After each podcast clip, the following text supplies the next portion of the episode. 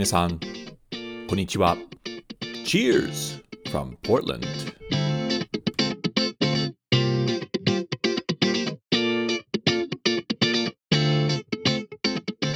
皆さん、こんにちは。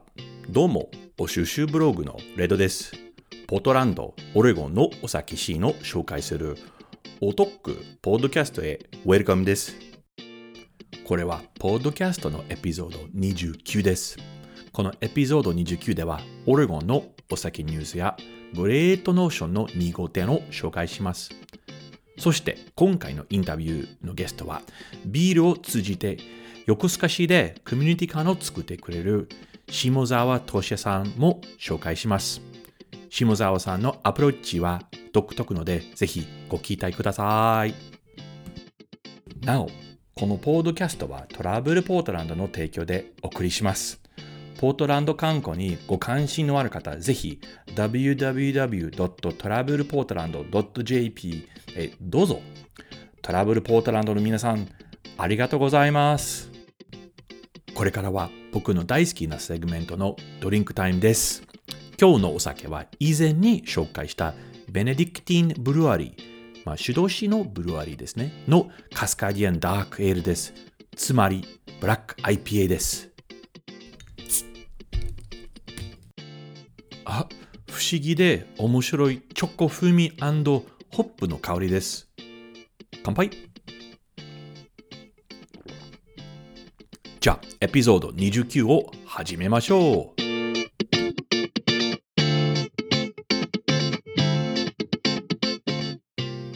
次にオレゴンのお酒新のニュース3点を共有したいと思います。1つ目は、ホップ業界の2021年のデータです。1月にホップグロワーズ・オブ・アメリカのホップ産業協会は2021年のホップデータリポートをリリースしました。その中、面白い数字はたくさん出ました。まず、全体的にアメリカ国内でホップ産地の面積は2021年に3.8%あの広くなりました。ちなみに全世界でアメリカはホップの収穫量の40%を作ってます。その次は33%作るドイツ、そして8%作るチェコとなります。そして一番作られているホップ品種はシトラでした。ナンバー2はモザイク。そしてナンバー3は CTZ です。ちょっと恥ずかしいことですが、僕は CTZ のことを聞いたことはあないんです。あれ？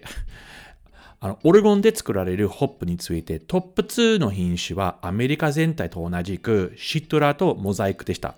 しかし、ナンバー3はオレゴンだけで作られるストラータ品種でした。アメリカで,、まあ、での様々なホップ産地はありますが、ワシントン州、アイダホ州、とオレゴン州は合わせて99%のシェアを占めてます。すごい数ですね。ホップ産地としてオレゴンはナンバー3です。僕はオレゴンに移住した時、えー、ナンバー2でしたが、アイダホ州はではホップの栽培は爆発的に成長してきました。まあ、って言っても2012年から2021年までオレゴンのホップ産地面積は41%を大きくなりました。オレゴンではアメリカ、ドイツ、チェコ以外の国より広い産地となります。話は少し変わって、まあ、宣伝っぽくになりますが、今年の夏に臨時ツアーでオレゴンホップ産地へ行きます。皆さんに、えー、まあ、ホップ畑を見せたいと思います。絶対にもうすごく面白いツアーになります。ご関心のある方、欧州州ブログのサイトの臨時ツアーのページをぜひご確認ください。次のニュースアイテムは、ノンアルコールクラフトビールの少しずつの誕生です。以前に報告したのように、アメリカではノンアルコールビールはそんなに人気がありません。昔から大手メーカーはノンアルコールビールを作ってましたが、シェア、売り上げは基本的に、まあ、フリーズ状態で全然伸びて伸びてない、え、現実です。逆に日本で大手メーカーはノンアルコールビールに関してもう結構活躍して、その流通、まあ、コンビニ、スーパーなど、えー、はアメリカより全然広いです。ただし、最近アメリカのノンアルコール市場では少し元気はが出ました。それは大手のノンアルコールビールではなく、それはクラフトノンアルコールビールの誕生のことです。最近にアメリカ人でアメリカ人では、えー、健康志向による特に若者の、まあ、20代、30代の方の中で飲酒を減らしたい人々は多くなりました。本来、そのセグメントは、えー、クラフトビールをよく飲みましたが、ノンアルコールビールのあのオプションとして大手の商品のみでしたので、既存のノンアルコールビールをなかなか飲む気はなかった。しかし、最近にアメリカ国内では様々なクラフトビール醸造所はノンアルコールビールも作って若者にだんだん人気になりました。一番有名なノンアルコールビールはもしかしてノンアルコールビールしか作れない醸造所のアスレティカです。そ東海岸の醸造所ですね。なお、オレゴンの醸造所も、えー、ノンアルコールビール、トレンドに、えー、少しずつ乗ってます。はじめに2021年に、えー、ベンド氏のクラックスはノーモの、えー、銘柄でノンアルコールビールを発売しました。そして先月に同じオレゴン州のベンド氏の会社デシュッツは、えー、ノンアルコール、えー、ポータースタイルビールを、えー、リリースしました。クラフトビールファンは、まあ、ご存知のように、デシューツのオリジナルポーター、まあ、つまりアルコール入りのビールですね、はアメリカでの、えー、ベストセラーポーターポータービールです。そしてデシューツはオレゴンの一番大きな醸造所です。ですから、そのノンアルコールビールを発売するのは、まあ、大したことです。これから他のオレゴン産ノンアルコールビールは出るかな？わかんないね。最後にワイン業界のミニニュース点をいくつを、えー、共有したいと思います。1点目はクーパーマウンテンワイナリーの拡大です。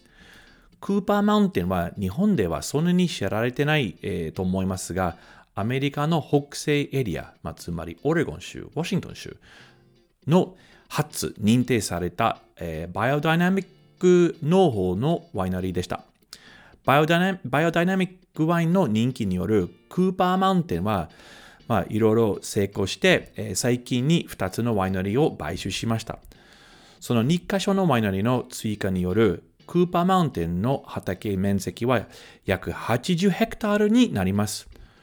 そのクーパーに買収されたワイナリーはバイオダイナミックではないんですが、これ、まあ、今年からバイオダイナミックとして認定されるように、クーパーマウンテンはいろいろ活躍します。そしてミニニュースの2つ目は、えー、フランスの名ワイナリー、ルイ・ジャドーは、えー、オレゴンのワイナリーを買収したことです。実は同社は2013年にオレゴン州で他のワイナリーを、買収しました。その当時、それはルイー・ジャドーの、初フランス外のワイナリー買収でした。フランスのワイナリーはオレゴンのワイナリーを日海に買収することは、まあ、オレゴンをオレゴンはトップレベルのワイン産地地域としてしたためることです。すごいね。最後の、えー、ワインミニニュースはですが、僕は全然認識認識を、えー、しなかったホテルのは、えー、去年にオレゴンのワインカントリーでオープンしました。セッティングインは8部屋の8部屋か、8部屋のホテルで、ウェブサイトを見ると素晴らしい場所です。実はこちらのワインカントリーでは宿のオプションは少ないのでセッティングインの、えー、誕生はありがたいことです。泊まってみたいな。以上、ポートランド、オレゴンのお酒シーンのニュースでした。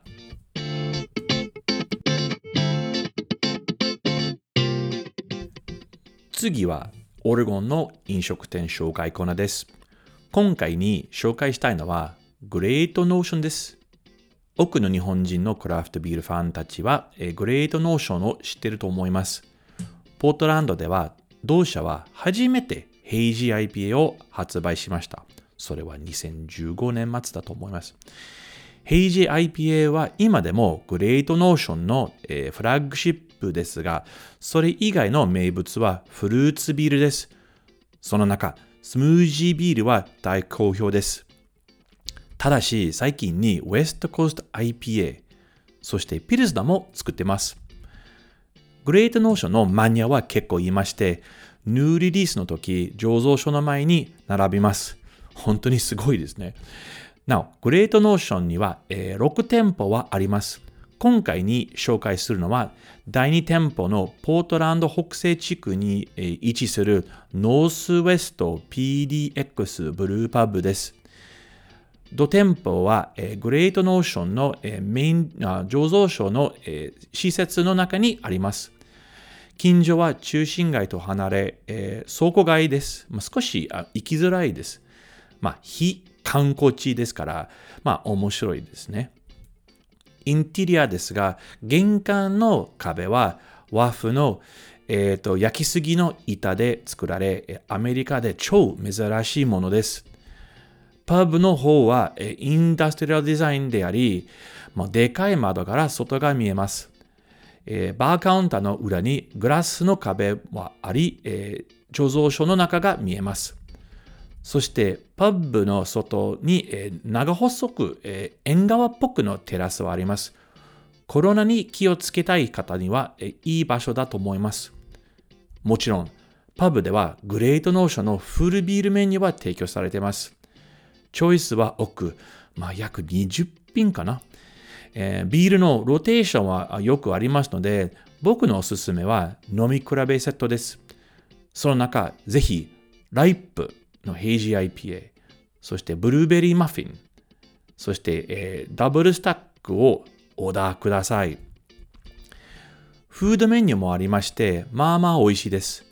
僕は好きのは、えー大豆で作られるビヨンドバーガーの、まあ、ベジタリアンバーガーです。本物のバーガーの味はします。なお、一般の方はそんなに知らないことですが、醸造所の中では、えー食べるスペースはあります。パブから、えー醸造所側へ出て、パブのすぐ外にテーブル何個は置いてあります。あそこでブルワリー作業をを見ながら、えー飲食できます。まあ、隠れ、隠れ家っぽいなエリアですね。あそこで少しでも飲むことはおすすめですから、パブスタッフにその醸造所の中に、えーあるテーブルは空いているかどうか、もうぜひご確認ください。以上、飲食店紹介コーナーでした。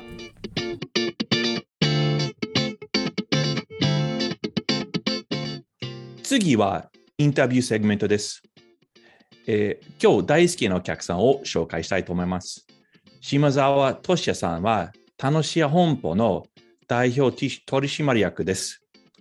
同社の様々な事業の中、横須賀ビールは横須賀市の、え中心街でビールを作る醸造所です。その横須賀ビールは、フット富士にご参加してくださって、日本国内のビアアワードを取ってます。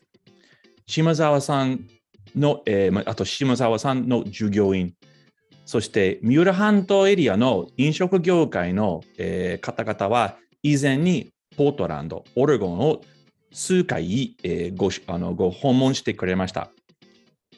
下沢さんの素晴らしいことの一つは、えー僕の様々なお客様の中で、ポートランドに起こして、コミュニティ作りに関するビールの役割を一番早く分かったことです。実は僕一回横須賀ビールにお邪魔して本当に感動しました。ポートポトランドから戻った戻ったすぐ、下沢さんはビールを通してコミュニティ作りのアクティビティを実際に開始しました。ですから、Beer is Community を心より信じてくださる下沢さんを本ポッドキャストのリスナーに紹介したいと思います。下沢さん、ウェルカムです。こんにちは。こんにちは。今日よろしくお願いします。こちらこそよろしくお願いいたします。えっ、と、今さっきの話したけど、もうほ本当に久しぶりですね。お久しぶりです。本当なんかに 2, 2年、に3年か。そうですね。そうそうそう。2年ちょっとぶりで、はい。そう、その、えっ、と、横須賀までい僕まで行って、ちょっと、あの、横須賀ビールでお邪魔した以来は、もう全然会ってないね。もう全然ですね。お会いしたいです。いや、でもこの間のね、横須賀行って、すごい本当にお世話になりました。ありがとうございます。こちらこそ、ちょっとイベントやってて、わちゃわちゃしてたんですけど。いや、でも、いやいや、そう楽しかった。あの、インサイダーの視点から横須賀もう見えてきましたからよかった。で、僕、その、あ多分その時に、えー、下沢さんに説明しましたけど、僕そよ、その時横須賀初めてでした。そうですね。面白い街ですね。そうなんです。なんか好き。うん。あの、アメリカを感じられる街なので。なんか不思議な街で、ねちょっと日本じゃないな感じもします。ごちゃごちゃしてる感じですね。いや、本当に、うん、なんかいおいいところ、もういい、もう戻りたい。ありがとうございます。ぜひぜひ。うおん。であじゃあ、島沢さん、今日本当によろしくお願いします。まあずお願いします。はじめにちょっと個人の紹介お願いできますでしょうか？あの、はい生まれとか、えーまあ、育ち学校とか。ありがとうございます。えっと、まあ、下沢敏夫と申しまして、えー生まれも育ちもずっと横須賀です。あえー神奈川県横須賀市です。で、学校もちょうどあの今、横須賀ビルがある横須賀中央というところのすぐ近くで、あ小学校そうですか。そう小学校から高校までずっと。で、はい通学路通学路も今の横須賀ビルの前の通り。なんで、ずっとそこにいる感じですね。はい。あはい、ではい。学生時代終わって、ちょうど30ぐらいの時に、えー自分の実家の、実家っていうのは生まれたところの、えーあ自分の部屋を改造して、あ居酒屋さんを始めたのがえ？会社のきっかけ。え、ちょっとちょっと待って。はいえ自分の部屋、じちょちょ実家？実家のの部屋の部改造屋。そう。自分の部屋を友達の大工に作ってもらって、で、席数が20席ぐらいから始めた、えー居酒屋を始めて、そこから始めたえ会社の。それ、はいえ、実は、あ知らんかった。え、じゃあ、島沢さん、自分の実家の家の一部屋を改造したという意味？一部屋を改造して。それ居酒屋でした？そうなんです。え、それ、じ住宅街の中の家ですか？住宅街の中。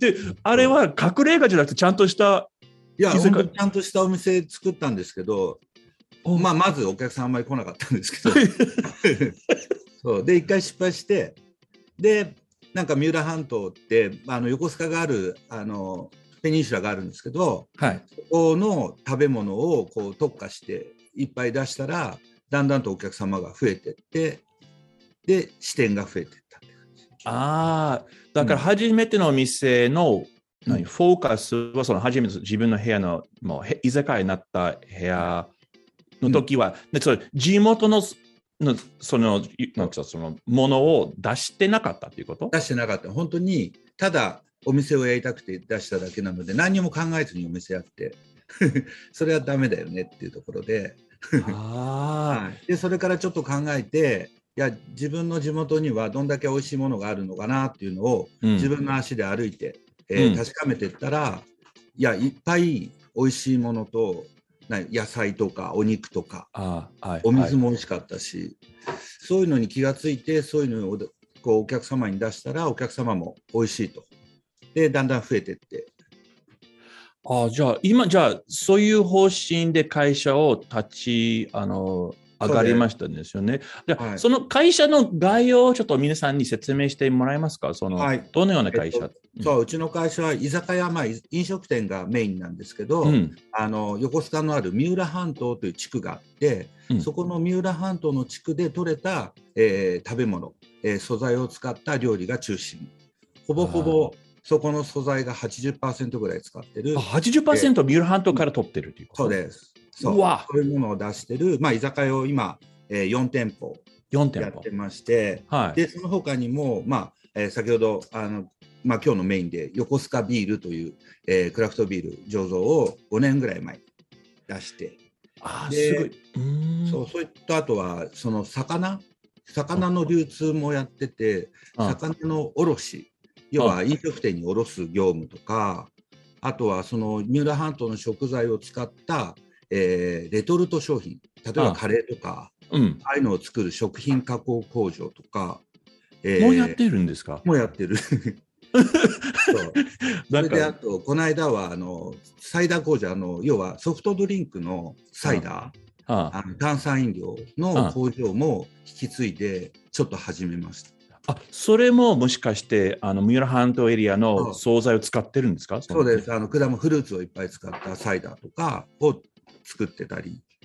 えーででその卸屋の方で、やっぱその、えーまあ、もちろん県内の流通もしますけど、県外の流通もしますか？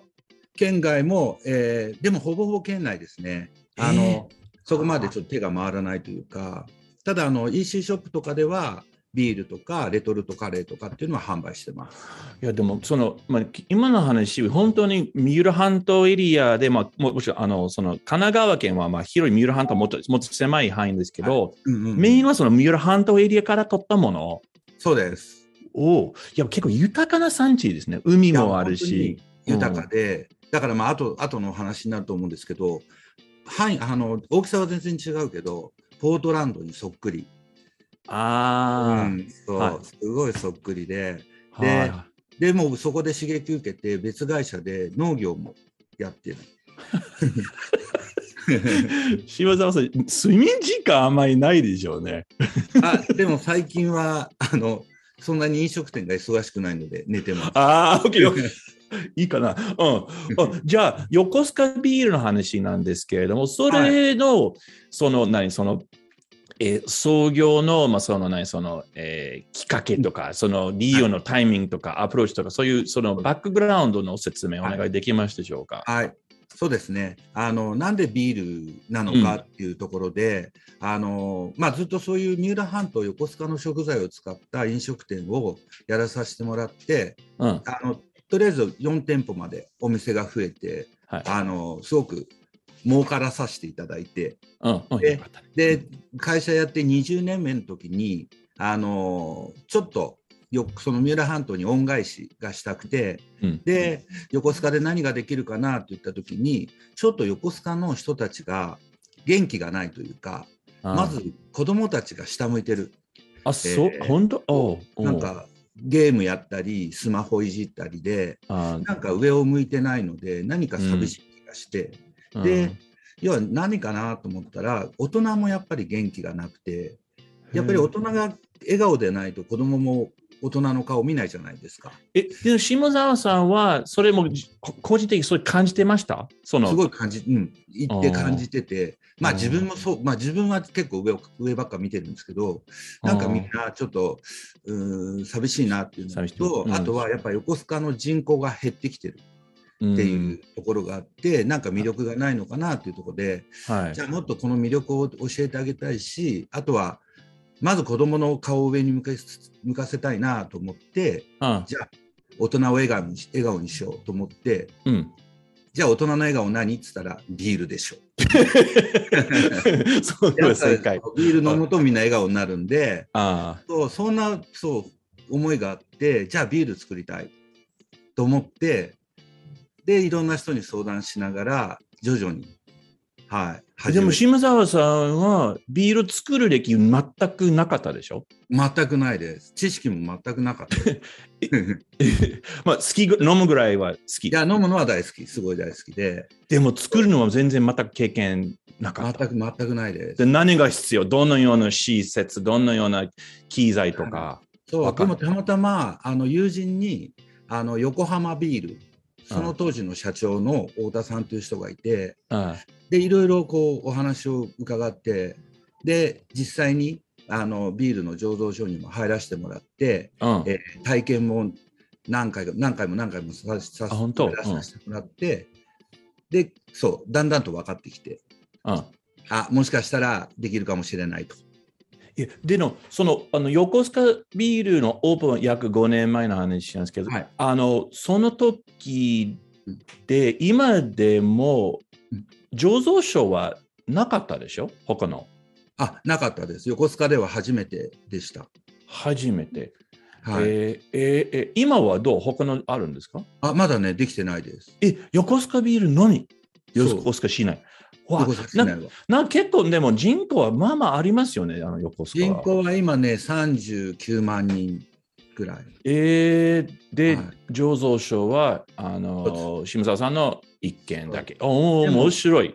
でも県、神奈川県に行くとかなりなあ数。あ、あ神奈川県はいっぱいあるね。はいはいはい。ね。はじゃあ、その横須賀ビール、そうさっきそのみんな、まあ、下向きで、あの元気出したいと、うんまあまあ、ビールを、えーまあ、作れば、な大人たちは、まあ、もしかして、あ上向き、ね、い。はいす。るので、それはど、どんな、ビールを作るように、どんなアプローチとか、どんな方針、あの、えっとねありましたか？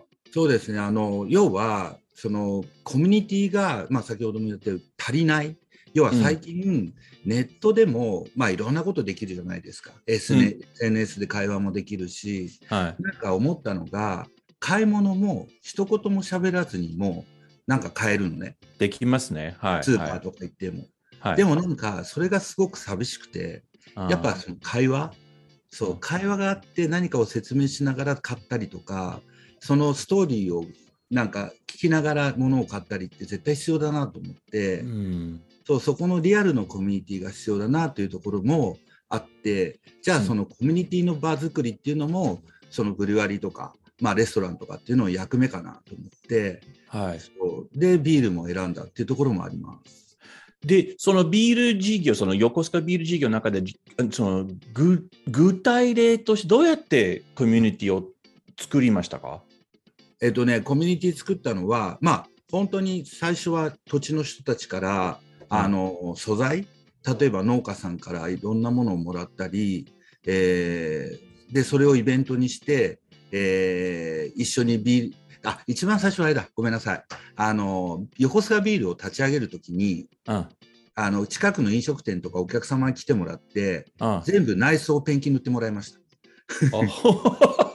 あのお金かかるんで、お金使えなかったんで、あの物件を借りたときに、うん。まず横須賀ビールの内装からペンキを塗りましょうって言って、えー。子供もあの生産者、農家さんも漁師さんも、あの飲食店の人たちも来てもらって、黒い壁から白い壁に全部塗り替えてもらって、え。そこからいろいろとこう皆さんといろいろとこうやるようになりましたね。あら初めて聞いたそのような あの活動っていう。で、やっぱそのその地元、その近所の人たちたち、やっぱ、はい。あの集まりましたか？集まりました、すごい来てくれて、えー、勉強塗ったね。そう本当だったらペンキ代で100もう200万ぐらいかかるところをペンキ代だけでみんなでやってもらって。えそうはい。それで一番最初のビールができた時に皆さんに配りましー、あ、なるほどね。はい、はい、はい。大事、大事、大事、大事。た、あで、あの、まあ、その居酒屋の話にちょっと戻りますけど、うん。その、まあ、居酒屋の場合は地元の惣菜、ね、あのはい。農産物とか、その魚とかあの、つちょっと使っていて、あの、よ横須賀ビールの場合はどうですか？その、そあの、その地元惣菜の使用。はい、もうほぼ全部に地元の素材を使ってます。で、あの、まあ、あの、まあ、もちろんビールもありますけども、あの、まあ、パブというか、レストラン、お店はもうああありますよね。はいはい。お店の方もほぼほぼあの素材は80%使ってます。じゃあ、はいビールにはどのようなものを使ってますか？そうですね。あの一番フラッグシップなビールで、まあドブイタハッピーというちょっと土地の名前を使ったビールがあるんですけど、それはあのそっかまあ横須賀ビールから、えー2キロぐらい先に走り水っていう、えー場所があって、そこに水が湧いてるんですね。はい。はい、そこの水を使ったビールで。はい。ああ。そうまずそれが一番、まあ、ベースなビールで、で、2番目があの自分たち農家もやってるんで、あその農家やってるところと、他の農家さんからもいただいた生姜？あ、しあ神社ね、生姜。そう、それを使ったビールですとか、へえ。はい、あ、あとはあそのお水、お水、湧き水の話、あ、あなんか、ん。なんか、なんかタンク車で運ぶんですか？そうです。へ？そう。100リッター、100リッターじゃない、そう、えほー、ほ。ほ。200リッターが入るタンクがあって、それを車で持ってって、うんで入れてもらってそのまま運んで。天然水を。天然水のクラフトビールだ。はい。へえ。じゃあ、その、その、お水、えーその地元のの生姜あ、あとはなんか、あの、使ってますか？そのなんかもうすごいです。いろいろやってます。なんかトマト、トマトなんか使ったことあるの？トマトあります。覚えあります？はい。そうトマトは本当に日本夏すごい暑くてうん。トマト暑い時できるんですけど雨がいっぱい降っちゃうとトマト割れちゃうんですよ。ね、はあの皮がね。うん、はいはい。でそれは本当に市場に要はスーパーとかに回せないのでそれを全部もらってきてで食品ロスにせずに、えービールに回すみたいな。あのよくあのよく思い出したら、えー2018年の富士とフードの場合に、うんえー横須賀ビールさんにご参加していただいて、はいであのほら日本のしょあの惣菜の使用必要のななんかルールありますよねそのお祭りに。でその当時はあのもしもしかして三浦半島のしいたけあそうそうそう。もうこ粉パウダー？しいたけもそう。あの友達が作ってるんですねしいたけ友達の農家が。そう、はい。それがいっぱい使って。っていうかきっかけはポートランドであの一番最初に行った時に、うん。あの飲んだビールがあのマッシュルームビールだあ覚えてる。そう。飲んだね。ねあれ美味しかったね。そうあれあの時にねしいたけ屋と一緒に行ったんですよ長島太一郎な、あ、な、そう、長嶋さんね。はい。あれね覚えてる覚えてる。その、あの、僕もちょっと、んあの、その、お店入る前に、なんでマッシュルームビール、ええと思う。でも、飲んだら、そう美美味味しかった。なんと甘さ、甘かった、ちょっとね。そうそうですねそうはだからしいたけの出汁が出てすごく美味しくて、で、こっちでも作ってもらう、作って、あ。そしたらえー美味しくて。で、その出汁を、あの、3年前、あ、4年前かの、富士とフードに使ってて、あの、うんやっぱ結構あれ、その当時結構話題になりました、こっちあ、はね。マッシュルームビールね、しいたけビールか。ほら、ねまたジャパニーズだから、しいたけの方はね、普通。あ、はいそうか。じゃあ、いろんなさまざまな活動をして、あまあ、今、今横須賀ビールの話にににですけど、うん。まあ、いろいろややってて、これ、この質問難しいかもしれないけど、一番自慢は何ですか？その中で。横須賀ビールの中で。うんそうですね、最近、あの、横須賀ゴールドという、あの、ビールうん作ったんですよ。で、はいそれは、ちょっとね、熱処理を加えたんです。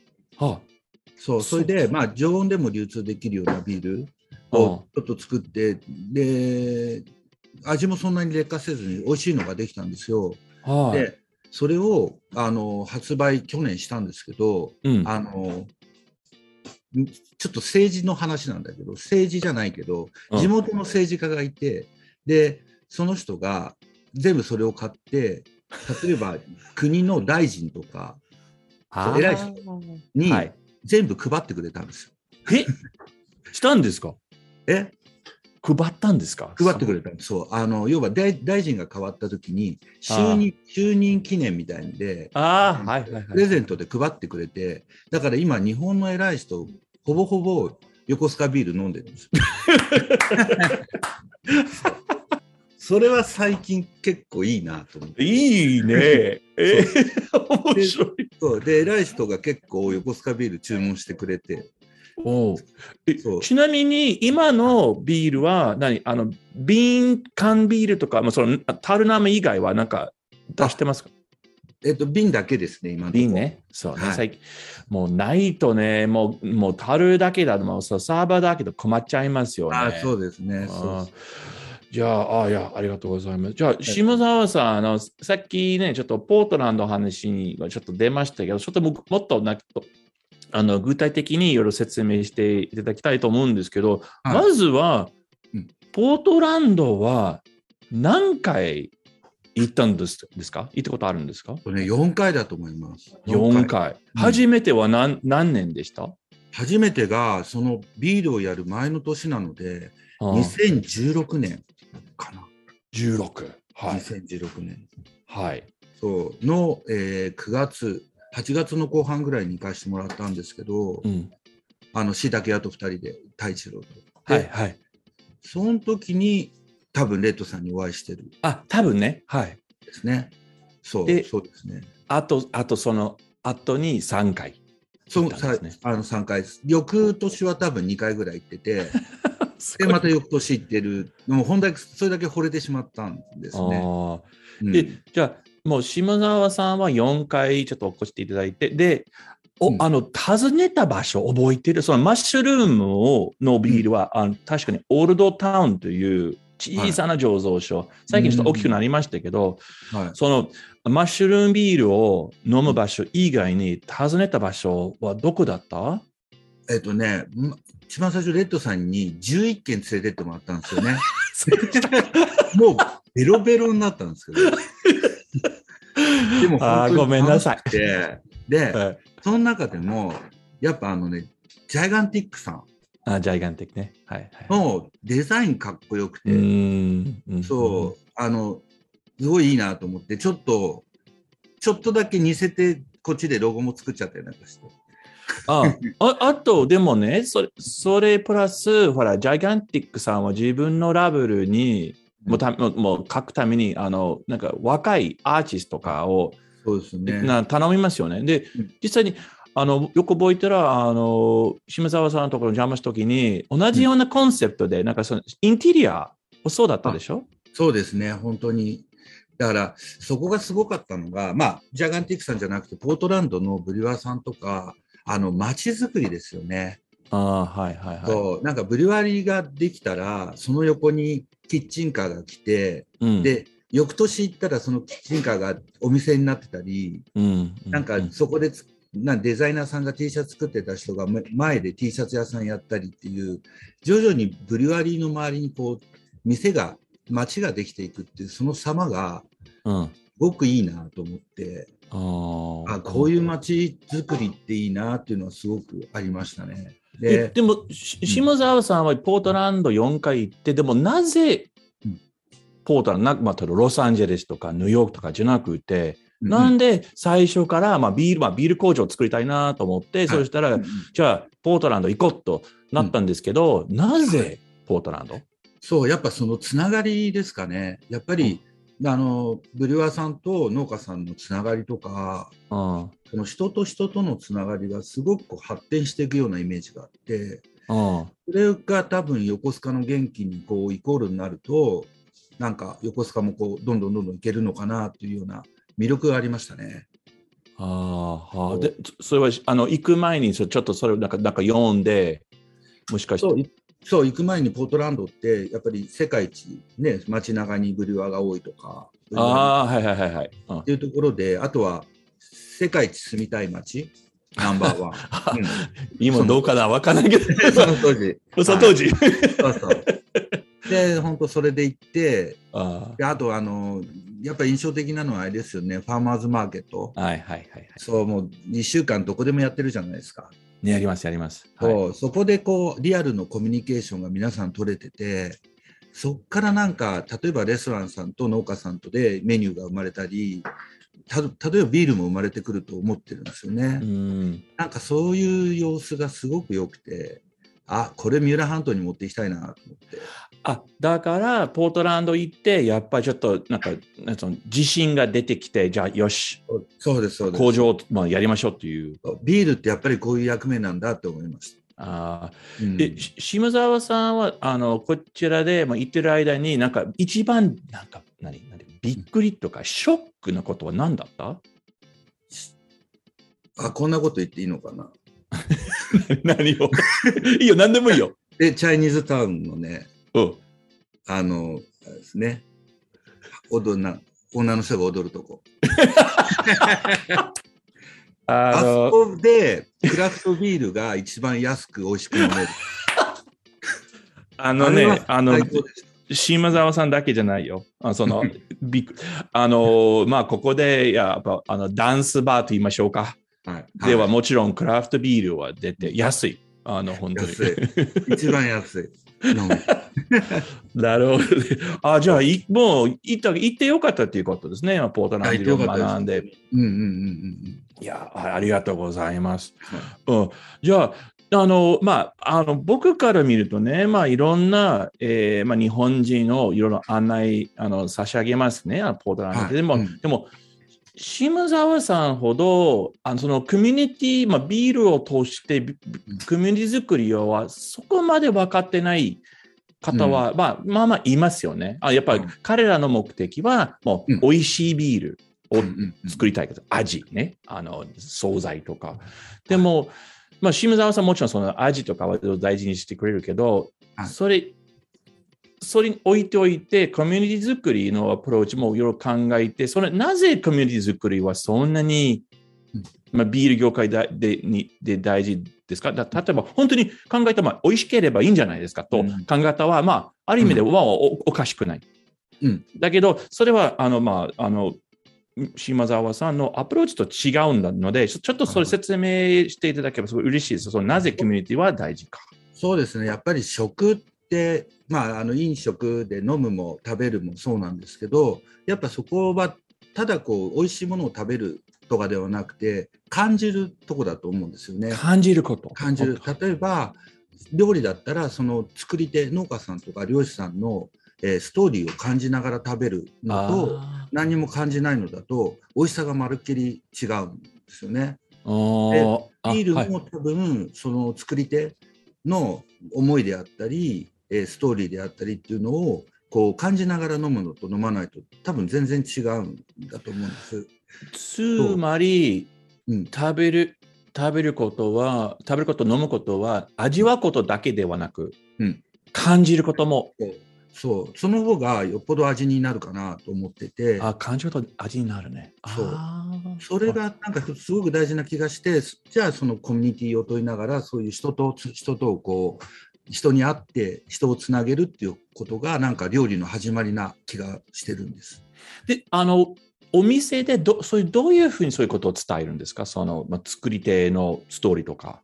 は、えっととにかく店の中にはこう生産者の写真が多かったり、あ、あ、そう。ははは。うん。でまず顔を見てもらったりとかして、あとはうちのスタッフがあのい月に1回ぐらいとかあの生産地回って直接生産者に会って話をしたりとか。え、スタッフは？そうでおそうするとそのスタッフはその農家さんから聞いた言葉をお客様に伝えることができるので。あそれは面白い、島沢さん。普通しないよね、居酒屋とかさ、飲食店のスタッフはただ行けない行けない。そうでも近いんでやっぱりやっあまあねうんだからそれもやっぱりあ地元のものを使うっていう良さだと思うのですぐ会えるんですよね生産者に。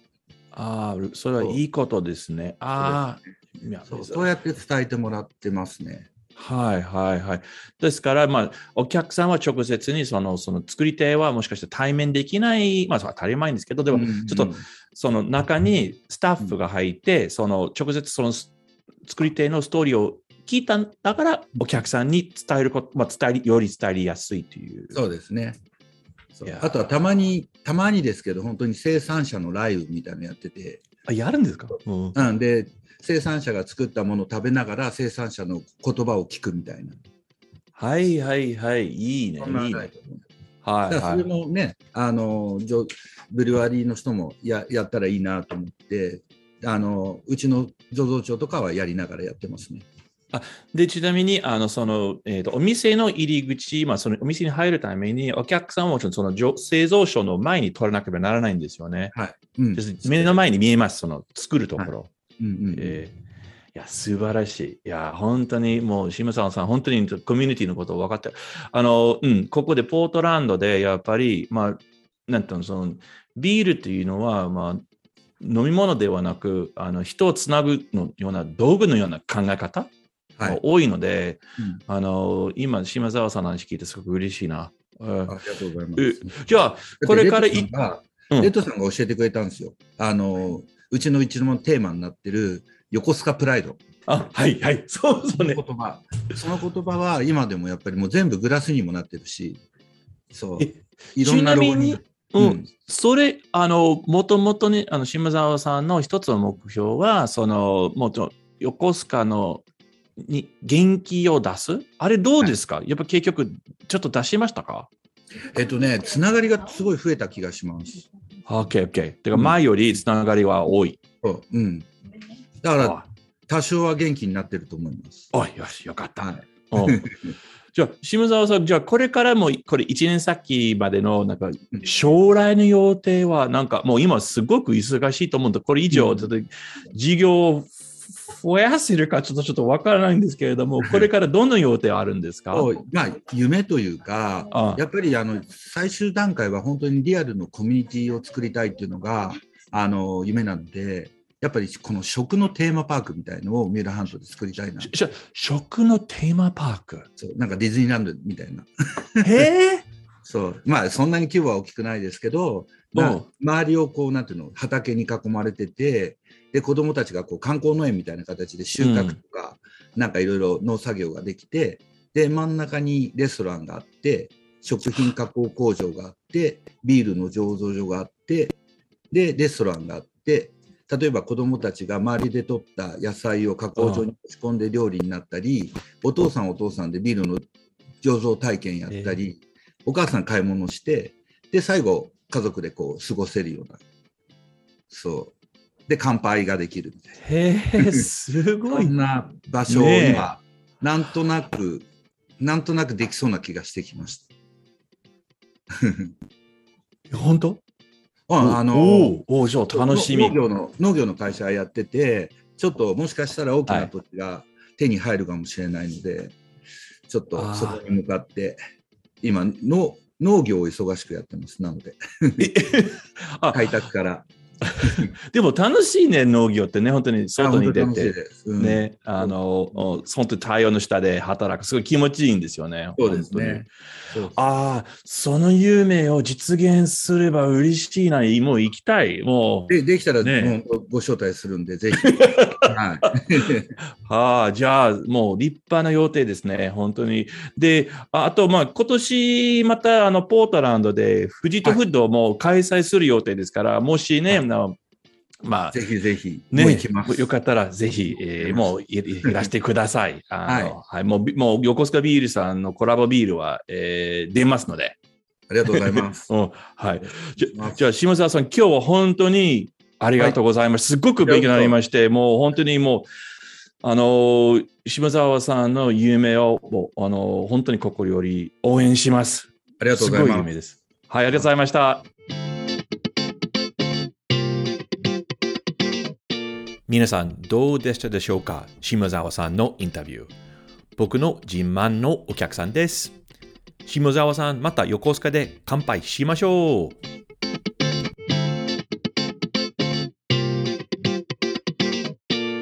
このポッドキャストエピソードを聞きいただき、誠にありがとうございます。他のエピソードを聞くため、オレゴンやポートランドの飲食シーンを知るため、または飲食ツアーをご予約するために、ぜひ、お収集ブログへどうぞ。Facebook または Instagram のフォローもお願いします。また次回はよろしく。